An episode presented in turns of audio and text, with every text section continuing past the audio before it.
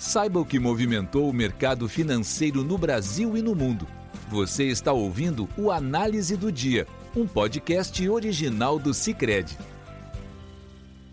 Olá pessoal, tudo bem? Muito obrigado por estar conosco em mais um episódio do Análise do Dia, o podcast do Cicred. Eu sou Matheus Malman, da equipe de análise econômica, e vou comentar com vocês os principais fatos que aconteceram no dia. Hoje é 26 de fevereiro de 2024. Bom, nessa sexta-feira a gente teve uma agenda bem esvaziada com relação a indicadores.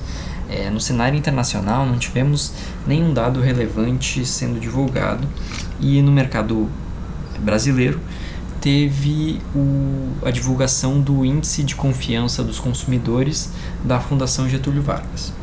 O índice que foi divulgado foi com relação a fevereiro e indicou uma queda de 1,1 ponto no indicador que chegou ao menor nível desde maio de 2023.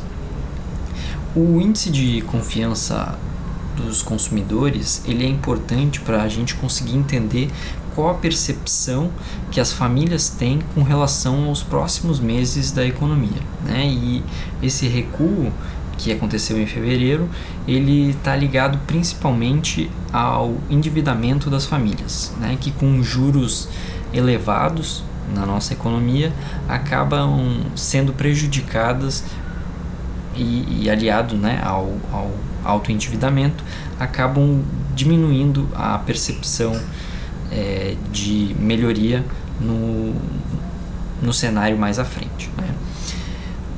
Então, além disso, né, a, a bolsa brasileira, o Ibovespa, ele não, não teve muita variação hoje, é, se, e finalizou com 129 mil pontos né, ao redor disso e a variação foi de 0,7% no dia.